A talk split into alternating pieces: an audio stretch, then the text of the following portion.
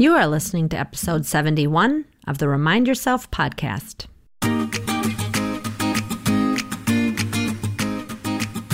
Welcome to the Remind Yourself podcast, the podcast for physician moms just like you who want to ditch mom guilt, stop yelling, and start enjoying their lives today. I'm your host, Michelle Chestovich, certified life coach, family physician, and mom of four. You want to overcome overwhelm for once and for all, this is the place for you. Hello, Mama Docs. Welcome back. I have the most amazing treat for you today.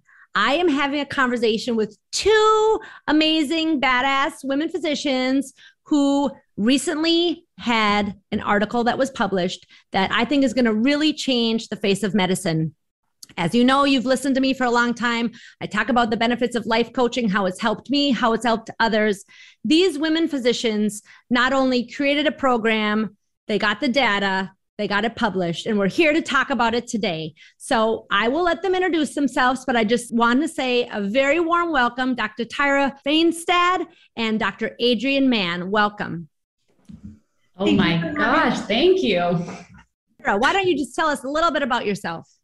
Yeah, thank you so much for that welcome. I think that is the warmest welcome that we have had. I'm Tyra Fainstad, and I'm an internist here at the University of Colorado. I do primary care. I'm also the resident clinic director for the residents who have their continuity clinic here at the university. So that's a big part of my work identity. And then I'm also a certified life coach through the Life Coach School and created a life coach program, life coaching program for women residents here that we will talk about a lot. Um, and I'll hold off on my long coaching journey to let Adrienne introduce herself. Welcome. Thanks. And thanks, Michelle, for having us. We're so thrilled to be here. Um, I'm Adrienne Mann. I'm also an internist, I'm a hospitalist, and an associate program director for the internal medicine residency program at CU. Um, also a certified life coach. And together with Tyra, Built Better Together, which we're just thrilled to have the opportunity to talk with you about today. So awesome. So maybe let's start just briefly. My listeners have heard my story of how I got into coaching, and I'm just curious what how did you learn about coaching and how did you decide to become a certified coach? So I found coaching whew, after probably having undulating cycles of burnout through medical school and residency, but not ever really having a name to it. And then got kind of my dream job after residency and committed 100% to becoming an excellent clinician, an educator, an institutional leader, um, having a couple kids within a couple of years, moving, supporting my husband in his job, and really was feeling like I was driving 100 miles an hour in directions that were opposed to each other. I had some complicated pregnancies, and um, after my second one, my kid was sick and I was really sick. And the only way I knew how to get through hard things was by eating. And so I found coaching through Katrina Ubel and her podcast and her coaching program. And she blew my mind. Like it changed everything about my life, learning that I didn't need to eat whenever I felt whatever emotion it was overwhelm, stress, happy, sad, whatever. So the tools I learned from Katrina I thought, oh my gosh, I needed to know this as a medical student. I needed to know this as a resident. And it's going to be my mission to bring self coaching tools and coaching tools to particularly women residents, but residents across the board. And I'll let tell, Tyra tell her part of the story and how we came together. Yeah, so um, my story is really similar. I was in Seattle, Washington. I went there and did my residency there. Adrienne and I were actually medical students together here at CU, and she stayed here. And then I went to Seattle for residency. And similarly, I just really, really identify as an approval addict. And that is how I felt I got through medical training. Like so many of us, I was on this sort of hamster wheel of academic medicine where like it'll be better when you get the next thing when you get promoted when you graduate when, if you get the chief residence spot all the things. And i knew how to do it. Like it was awful and i was on a train to burn out for sure but i knew how to do it. And then i had two kids right after i finished residency and the floor dropped out from under me because the things i thought i knew how to do did not work with children I had pretty severe postpartum depression and anxiety. And I found myself trying to like think my way out of it and do my way out of it, just like the only way I knew how, which was read more and try more things and try to fix it. And it did not go well. So I tried, I came to coaching. I actually tried many, many things in that dark period of my life. I had a psychiatrist, I had a therapist, I tried an SSRI. I scaled up at work, I scaled down at work, I questioned being a doctor at all, and nothing helped until I begrudgingly had a free coaching session by my friend who was going through certification actually. And at that point, I sort of viewed life coaching sort of like how I would view like naturopath medicine, which is like, oh, that's interesting, but there's no evidence. So it surely won't work. But I was like, okay, fine. I will sit through this coaching session. And my entire life changed in that one session. Like I still remember the things that she taught me. Just the fact that you don't have to believe your thoughts just because you're thinking them was news to me. And naming and processing an emotion also news to me. And I similarly to Adrienne was kind of horrified that we didn't learn these skills in medical training, which are so incredibly valuable to being a doctor. I agree. And being a human, can I just throw that out there? They should be teaching this not only in residency and medical school and college and in kindergarten. Yes. We don't know that we create our own emotions by the way we're thinking and that we don't have to believe our thoughts. Like I my world was just like yeah in totally. such a good way i was like oh my gosh i found the secret to the universe so all of us had a different yet similar aha moment and a mm-hmm. desire to mm-hmm. go and learn more and like i hate to use the word proselytize but like spread the word that's probably a better word just spread the word to help our people Oh, totally. Like, how is this not part of the curriculum? Was kind of the mission that I had. So, at this time, I was doing self coaching scholars through the Life Coach School. Adrienne was doing Katrina Ubel's program. And we both had the same thought, which was we got to create this for medical trainees. And we felt like residents were in a particularly vulnerable and important time because, to me, anyways, it feels like that's when toxic thought patterns really take root. We also both have a love for GME, and that's where our education backgrounds are. So I'm still in Seattle. I'm getting ready to move back to Colorado, and I wrote a grant to create a life coaching program for women residents. And I got the grant through the Society of General Internal Medicine, stuff called the Horn Award. Thank you, SGIM. And I came here, I was hired here with this grant, which um, funded part of my time towards this effort. And simultaneously, Adrienne was writing a grant. We didn't stay in touch and didn't know that we were writing the same grant or on the same journey. And she got the grant here from our Department of Medicine. And we have a mutual friend who's here. And she was basically like, hey, do you ladies know that you're doing the exact same kind of kooky thing? You should get together and talk about it. So we did. That's incredible. I mean, that you were kind of tapped on the shoulder by a spirit out there yeah. to do this work. That's pretty divinely inspired, I'd have to say. Yeah.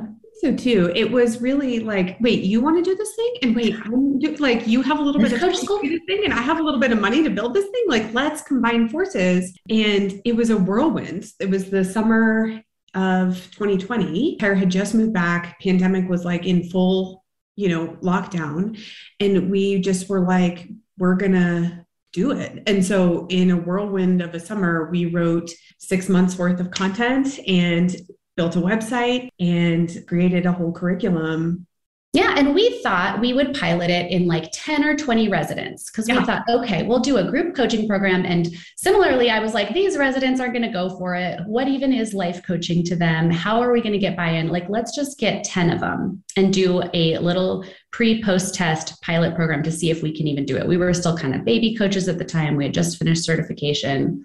But we sent out the recruitment to our internal medicine residency program and got like 50 replies in the first day. And among those replies were also like, hey, my cousin is a pediatrician. Would you think about expanding to peds? Oh, my friend is in ER medicine and she's so burnt out. Would you think about expanding this to ER? So we finally regrouped and decided to recruit among all specialties here. We arbitrarily capped ourselves at 100 because we just didn't know how much we could actually coach just the two of us. And then when we got 100, we decided to study it rigorously in a randomized controlled trial to see if what we think was true would actually be proven to be true. Oh my gosh, that is incredible. So you had an idea, both of you had an idea, came together, started, and like, we're gonna be keep it small. And you started spreading the word, and everyone said, I want in, I want in, I want this person in. That is amazing. So, how many people were in that first cohort? 101. 101. So, talk a bit about your program, how you have it set up, how the work was done, that sort of thing. Just kind of the bread and butter, if you will. Yeah, you got it. So our program started out as a six month six month program. Based on some feedback, we've now shortened that content to be about four months. But people who participate in Better Together can access coaching in three different ways. The first way is through Zoom coaching. So we have group calls that happened for our pilot. It was twice a week, but as we expand the program in the coming year, it's going to be more frequently. But they can come to live coaching calls that are like webinars and raise their hand and say, Hey, I want to get coached on feedback I got. They'll come up and we'll do some coaching one on one, but in front of the whole group, however many people are there. So there's live coaching calls. Those calls are recorded and we're going to put them on a private podcast so that even if folks can't be there live, they can watch later. The second way to get coached is in written coaching. So, similar to if you're in self coaching scholars, you can write in and say, Hey, this thing happened. This is where I'm at with it. I want coaching on it. And we'll respond back on our secure form that's confidential. So, nobody can tell who's writing that in, and it's available for everybody to view. That's the second way. And then the third way is through the power of self coaching. And so, over the course of what will now be four months, we'll walk participants through weekly themes. We might talk about things like values, setting big, impossible goals, transitions in life, and how to make big decisions, approval addiction, perfectionism, imposter syndrome. So we have the theme of each week, and then that'll have like about a 10 minute video that they can watch on their own and then some self-study worksheets that they can work through anytime on their own. And so we found that participants love that they can pick and choose the way they want to engage with the content. So some of them love getting coached live some of them never come and get coached live. Some are doing a ton of work on their own we never know. And it's just really flexible and really designed to be integrated into a busy resident's life. Like we know that they're not free to come yeah like yeah. you know, one day a week at a certain time maybe isn't going to work for everyone. Or maybe that's their one day off in two weeks and they just want to rest or, you know, be with their family or something like that. That sounds lovely. It sounds beautifully flexible and yet really supportive in a lot of different ways. It's been really incredible to see. One of the themes that came up when we talked to residents about it is they love that they feel connected, even though we're never in the same place at the same time. You know, these women have never been in the same room together, but they see themselves reflected in each other. And that that is tremendously powerful to see somebody, see yourself in somebody else's struggle. And also just to be able to hold space for each other and recognize we're all going through so much and so much of it is the same. So it's been really powerful to see that. I think that's so true. I really believe in normalizing our struggles. We're the high achievers, the perfectionists, the gold star seekers, I call us. And like we want to like make it look like this is like no problem. And so we see other people, particularly on social media, it looks like everything's all just perfect. And to normalize that, you know what, we're humans. This is hard. And that's okay to talk about it is so good and so valuable and so protective. Again, my listeners hear me all the time talk about the importance of taking care of our brain health, our mental health. So, thank you for doing that work. And I agree with you 110% that normalizing struggles is huge. What were you going to say, Tyra? Oh, I was just along those same lines. I think that's actually probably why we have the impact that we did and why we got such a big drop in burnout is not necessarily because we did anything that nobody else has done, but the power of group coaching compared to one on one coaching, I really do think is why this was more impactful than, say, other studies who have just relied on one on one coaching, which, of course, in and of itself is powerful. But what we found in our qualitative data was really what Adrienne just said reflected back like a, you know, psych intern hearing a neurosurgery chief resident struggle with the exact same thoughts that she's struggling from. So much more powerful than just hearing one-on-one with a coach that everything is going to be okay and, you know, we're all normal. Like they're actually seeing that in real time. Every single one of them has the same struggles and gosh, it's been so powerful. So good. It is. I would agree. And that's really cool because those are very disparate, like residency programs, right? But to know like, oh, we're all humans and we sometimes have these pathways that are very similar and we all think we're not good enough, right? Like it's very as the word you said, powerful to see that with each other. So you brought up a term, and I just would love you to explore it a little bit more about quantitative results. Talk a little bit more hmm. about that. Yeah. So what we actually did was we had 101 enroll. And from January to July of 2021, we randomized 50 of them to receive the coaching program. So 50 of the volunteers got this coaching program for six months, and 50 of them did not. They had residency as usual. We surveyed all 101 of them before the coaching program, and then we surveyed all 101 of them after the coaching program. And so by doing it this way, we sort of rule out confounders that maybe cause them to have decreased burnout because of their timeline or because they chose to be in it. This was kind of everybody got the same survey, but 50 of them didn't get coached. So, what we found was our primary outcome was burnout, and we measured that with the Maslach Burnout Index. And we had a statistician on our team who did a lovely power analysis for us before we did this program. And what she told us actually was that we were severely underpowered to find any results with our population. Mostly that's because all of the data in the literature with residents in most wellness indices, but especially burnout, shows that it's just very hard to decrease burnout in this group.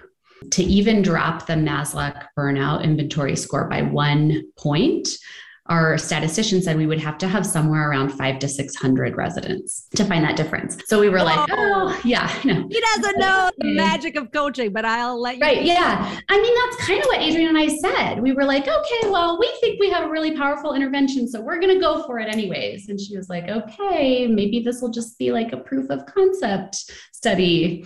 You can write up your qualitative results, sort of not really expecting much. So that made the results so much more exciting. Our primary outcome of burnout, we did decrease the most important facet. The Maslach burnout inventory has three facets emotional exhaustion, feeling exhausted instead of fulfilled by work, personal accomplishment.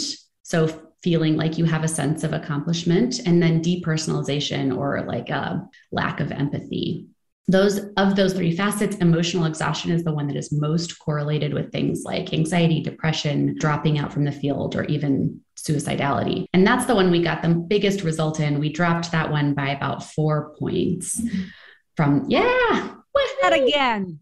Yeah we dropped emotional exhaustion by four points in the intervention compared to the control group. The control group actually got a little bit worse in that time. They went up a point, which is about on par with what we know happens as a natural progression of residency. You get more burnt out the more medical training you have.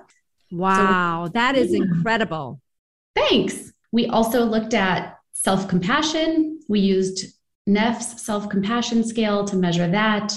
We had a big increase, a statistically significant increase in self compassion. And we had a lucky curative reduction in imposter syndrome. We used the Young Imposter Syndrome Symptom Scale. And just by where that inventory draws their line between yes, you have imposter syndrome or no, you don't, we took participants on average from having it to on average not having it. Those were amazing. again incredible. My listeners hear me all the time singing the praise of Kristin Neff and self compassion, and how we all need more of that. Just a little dollop of that every day goes a long way. And also, too, the imposter syndrome is something that so many people struggle with. I think that a lot of people just assume, like, yep, this is just, you know, who I am. But the fact that you could turn the dial so dramatically in all these areas is phenomenal. So you went through the program. Tell me, thank you so much for explaining that to me. Yeah, Adrienne said it was like Christmas morning when we got our results back, is sort of what it felt like. Um, we i forgot to mention we coached we did offer coaching to our control group from july to december of 2021 um, so we were in the middle of coaching them we just offered the exact same program because we didn't want to withhold this amazing program we had built from anyone who wanted it. So we did that. Um, and we also started preparing for a qualitative analysis. Adrienne, do you want to talk about that? Yeah. So, um, kind of during this time, we were preparing to do some qualitative interviews of the participants of the original group. So, the 50 women who went through the program first. And so, together with our research team, we scheduled interviews and asked those participants a bunch of questions about what they think was good about the program, what worked. Um, why did they think it had the impact it had? And that's kind of what I shared with you before. They just loved that it was connecting, they felt seen, um, they loved that it was flexible. And then finally, we teach them the model. You know, we teach them circumstances, thoughts, feelings, actions, results, and the relationship between those things. And they found that that was a powerful tool that they can apply in their lives, like which we all know, right? Like now, but they thought, I learned that thing that was new and I'm applying it in my life for the better. That's incredible. And that they're learning it in residency. I learned it about four years ago, and I was, you know, a family doc who was doing deliveries. And I'll tell you what, knowing how to do the model, when I was feeling really stressed out about a woman that I was inducing in labor and was feeling so stressed out about it, I'd reach into my drawer, grab a piece of scrap paper, and just start writing down what's the circumstance, how am I feeling, what are my thoughts. And it just gave me back the control that I was looking for. And it is like phenomenal. Like, people, we need to know our vital signs you need to know the thought model. You know, I always joke it's like a SOAP note. You know, when you're yes. learning how to communicate as a physician, you're baby doctor, like in medical school, we're just learning that like subjective, objective, and assessment and plan, they go into different buckets.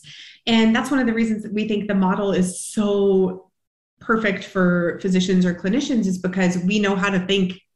We've learned how to think like that. And so now I'm just saying, guys, take your thoughts, plug them into the right bucket, like you can use this tool anytime and it's a light bulb it's so cool. It is useful in so many different ways, but even just to think about like, oh my God, I'm feeling so stressed. I mean, again, we don't need to go into all the details and my listeners have heard it, but just to explore like what is going on in this mind of mine that's having all these bajillion thoughts a day.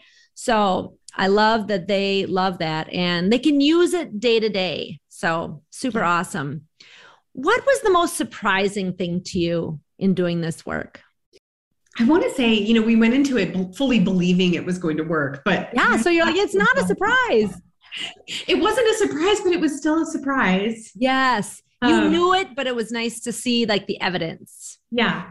And then I think the other thing that was surprising, I've never identified as a person who did research. Like I don't think of myself as a researcher, I never have before. And so the idea that within the space of a year or a year and a half, I would have applied for a grant, like written an IRB application, that we would have built something that didn't exist before and bring it into fruition, study it, prove that it works, and then in the course just of two years have written it up and published it. Like that blows my mind. Every morning I wake up and I'm like, who is this? This is not me.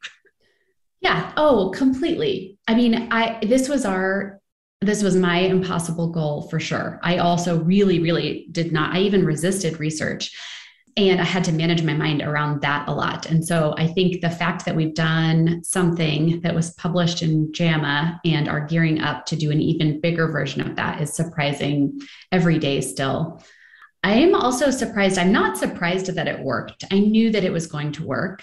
We just finished analyzing some longitudinal data, which means we took participants who went through this program and gave them the same survey out at 12 months. And specifically, we took the ones that didn't continue on in coaching in any way or form with us. And so they got the coaching and then they stopped coaching. And we wanted to see if we had a sustainable effect. And they totally do. We're in the process of writing that up now, but that effect continues even without active guided coaching. And so that actually was surprising to me because these are trainees and many of them are still residents or maybe now fellows or very early faculty. And surely, I mean, maybe a handful of them are really dedicated to this, but I think most aren't.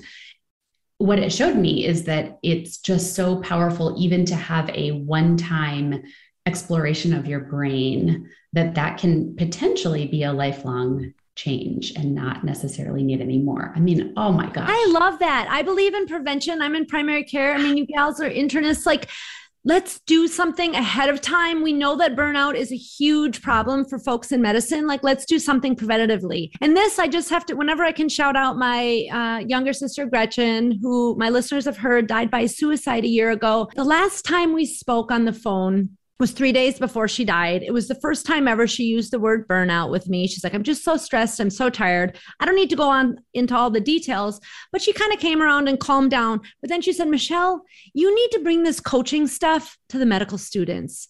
And so I said, Yes, I believe that medical students and residents need to learn this. I have colleagues who are doing that. I personally love, you know, working with the young physician moms. And she said, Well, you know, medical students need to hear this. And I think she was right on track in the sense that this can be preventive. And so after she died, I said, you know, I hear you, Gretchen. I'm going to do the work. Others are doing the work. And this is proof that it does work. And even just getting a dollop of understanding of how our brain works early on. I mean, imagine if you take this and we do get it down into the medical school. I was at a conference recently and someone said they were starting some coaching work in the medical students. And I'm like, mm-hmm. okay, it's happening. The little ripple effect is happening. So that's just pretty kind of amazing and fantastic.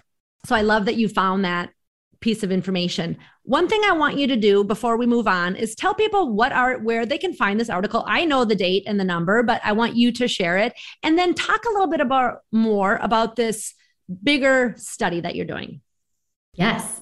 You can find if you just Google JAMA Fainstad Mann, it will come up.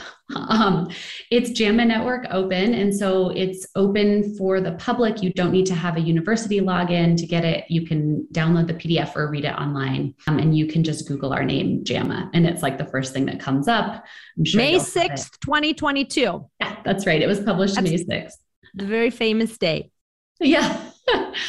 um, yes. So now what's in the works? Oh man, we're gonna we're going big we are doing a mirror image of this pilot study in um, almost 30 graduate medical education institutions across the country. So, whoa, we, yeah. that is big. Yeah.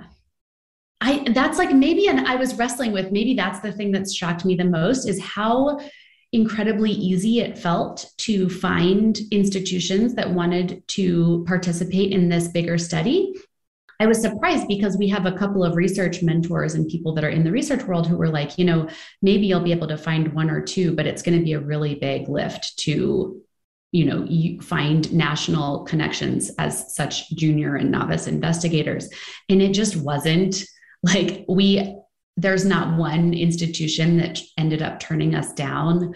I can't imagine anybody that wouldn't want this after we had the data to show. But it felt so easy and so fun to get on and talk with deans and DIOs of various programs. And so we were able to get almost 30 institutions. We have had to turn people down now because we can't, we don't want 100. We don't know how many we can actually do. But our goal with this next study, it's going to be another randomized controlled trial with women residents and fellows across the country. And our aim is to have somewhere around 2000 and our second aim is to ensure that this is generalizable to different geographic locations, other specialties, different races. Our population here in Colorado was mainly white, heterosexual, cis female.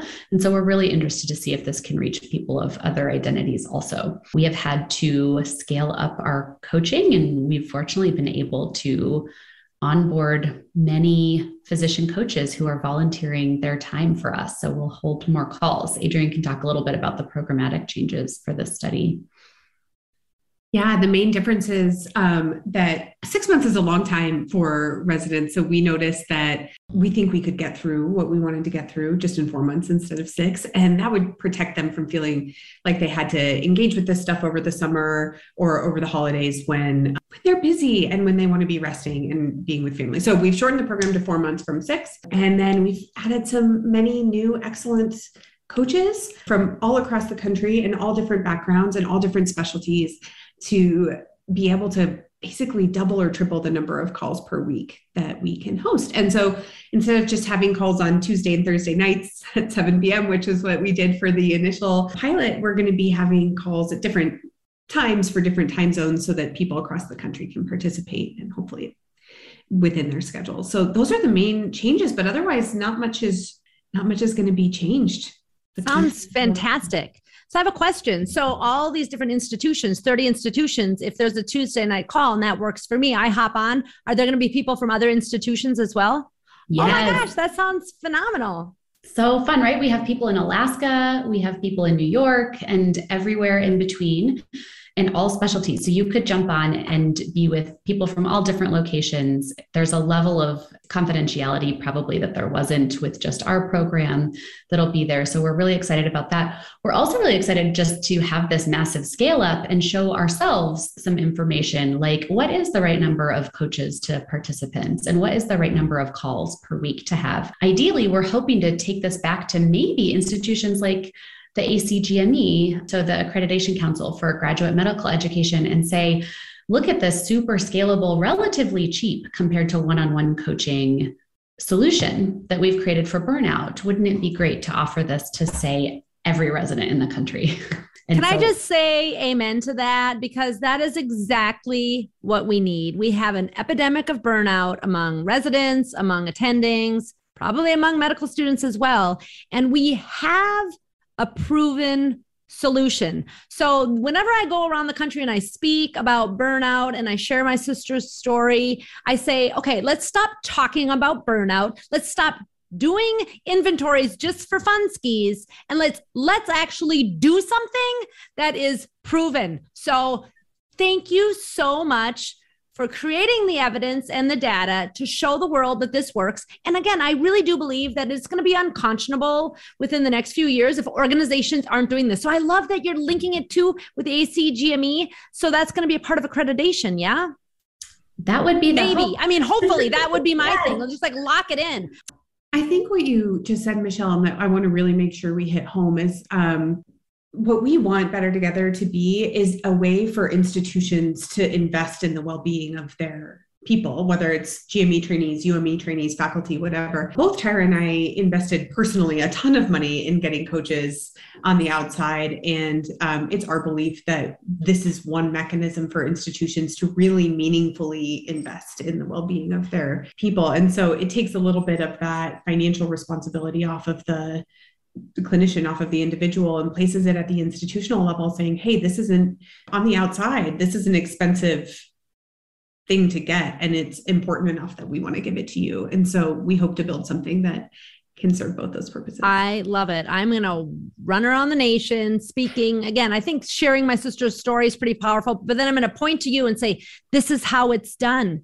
And it can be done reasonably. And again, my hope is that people say, Welcome to our organization, welcome to our residency. Here's your badge, here's your parking card, and here's your coaching program. Because we deal with trauma on the regular. We are not taught these things about our brain, and it really reduces burnout and all of the things that you uh, already mentioned. So I'm really excited about what's to come.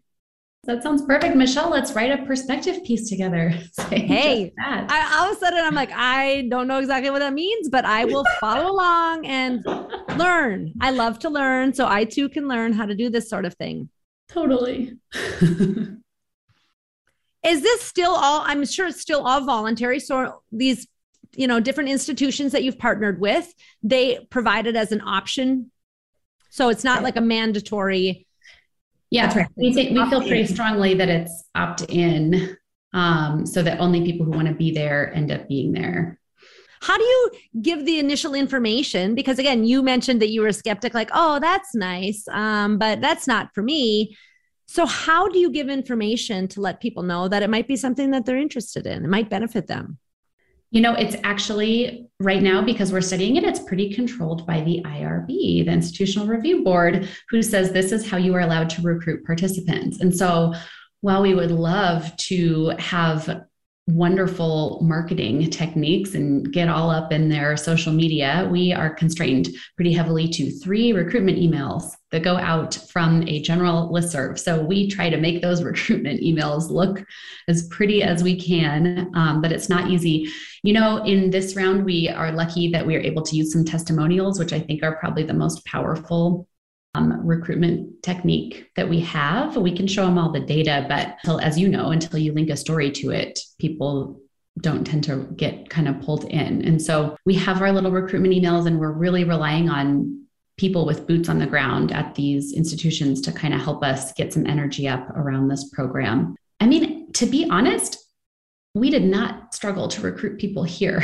and I'm really thinking that we won't. I think the problem of burnout is so prevalent and the lip service around it is a lot and the actual movement is nothing. And so I think the residents are hungry for this, is what we found. Um, I think it's hopefully, I'm hoping that it will be quite easy.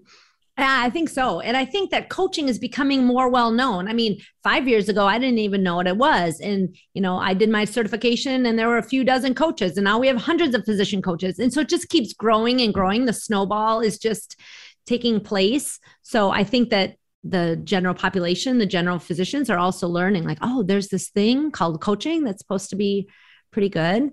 And I love that you're working with the institutions because you know i don't mean to disparage the institutions and say like oh quit it with the yoga and the pizza parties. I think they're trying.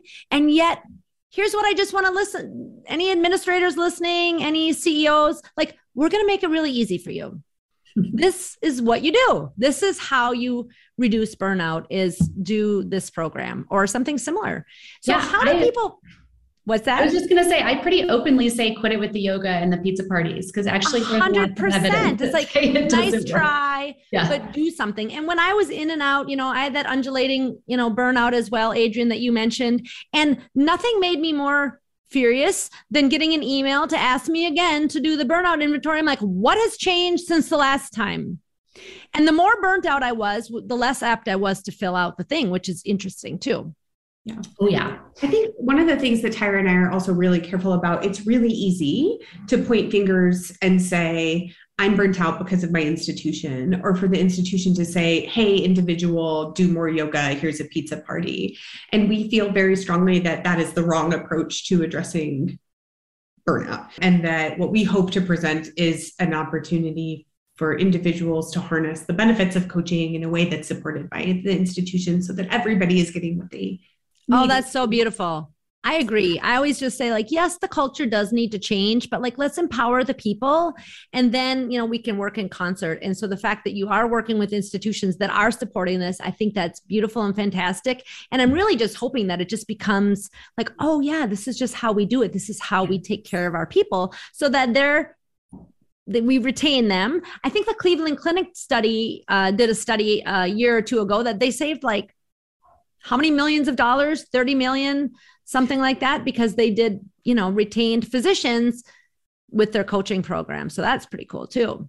Yeah this is culture change right? Like we want this to be a change in culture. Yes.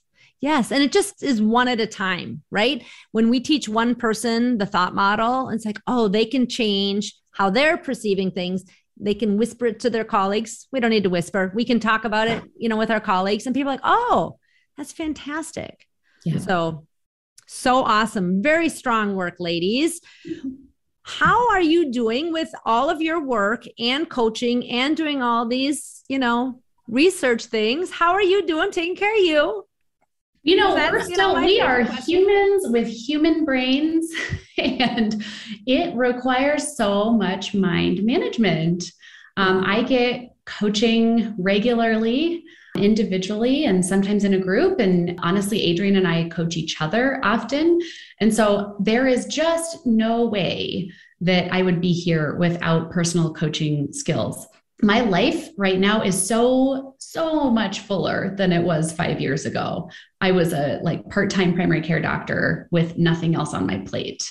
And I think the things on my plate have increased by 500%. And I feel so much happier and more organized. And I think it is only because of coaching myself and receiving coaching. It's like, hear it from us. It does not, I don't experience less negative emotions right now than I did before. Like the 50 50 is real, the struggle is real. I am not some like badass robot at managing my mind. I am still in it regularly. Adrienne watched me just have a meltdown actually before this call about other things. And so I would just say that, like, to everybody out there who sees a JAMA publication and thinks you have to have your life together to get one of those, let me tell you that you do not. I do not. Here I am, living proof.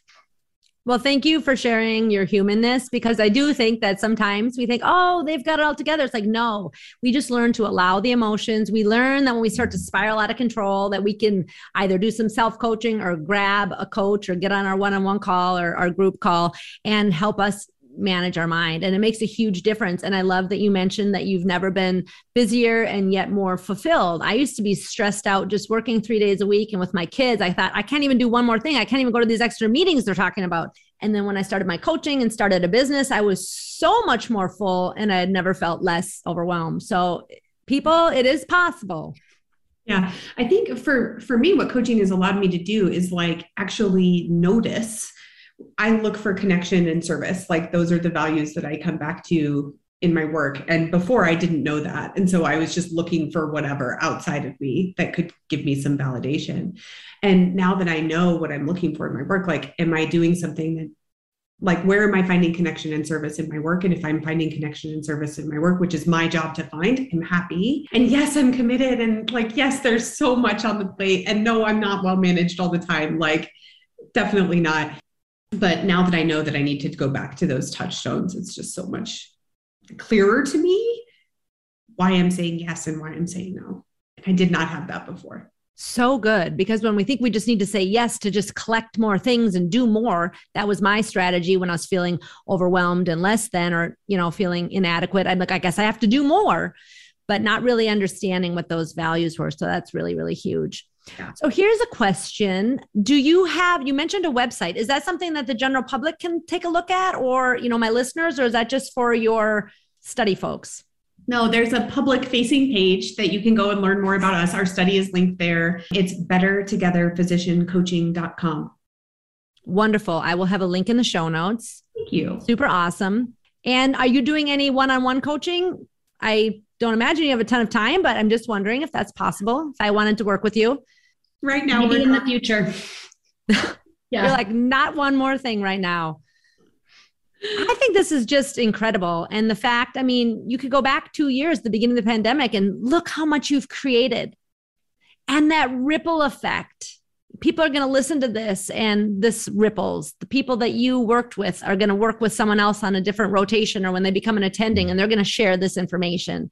It is just delightful the work that you guys have done gals have done that will continue to bear fruit over the years Thank you so much. I will say, even though we don't do individual coaching, if anyone out there would like us to come talk to an institution, we have done many, many grand rounds on coaching style topics and love to spread the word that way. That's Wonderful. A super effective way to get leadership on board. If we come in looking professional into a grand round situation and then talk about imposter phenomenon and introduce coaching that way, we tend to get a lot of buy in. So if anyone out there would ever like that, please feel free to reach out. And how should they reach out? Do you have a link on your website? There is a link in particular if you know of an institution that would like to provide coaching for their trainees, their medical trainees, there's a link there. I'm also happy sharing my work email in your show notes also. And that's a easy way to um, have a request. Perfect. Like a workshop or a presentation. So good because I have listeners all around the nation. So you're hearing this and they're thinking, we want this. I know that I have people who work in residency programs.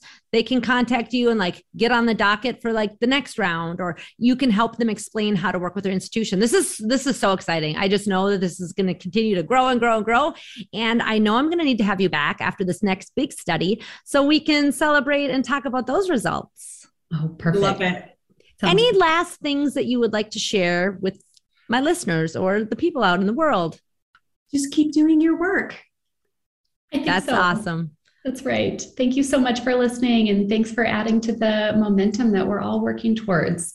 This is such important work for physicians. And I think I've noticed the effect not just in trainees, but it's completely changed how I interact with patients and families. Yes. Isn't that fun when you can oh, use some so of those fun. tools with patients? I get so much less frustrated and much more compassion for them completely changed my doctoring for for the best. So don't forget the ripple effect that Michelle keeps talking about. It's so massive and the tidal wave I think is coming. The tidal wave is coming. And do you know who is starting the tidal wave? The women physicians. Yes. So we're, I wish you could all see us. We're all doing a little dance here. I mean, it's just phenomenal. Again, I love our male physician colleagues as well. And yet you know, we're starting to kind of take over and realize we have something that works, that helps, that is sustainable, and we're spreading the word. So watch out, world. Here we come. Yes. Amazing. Thank you so much for coming on and taking time to speak with me today. I loved having this conversation. Oh, Michelle, thank you. Thank you. Bye. Are you ready to take control of your life and put these tools into action? I'm here to help. I offer free consultations for physician moms to see if my one on one coaching package is right for you. You can sign up for a free consult at www.mamadoclifecoach.com.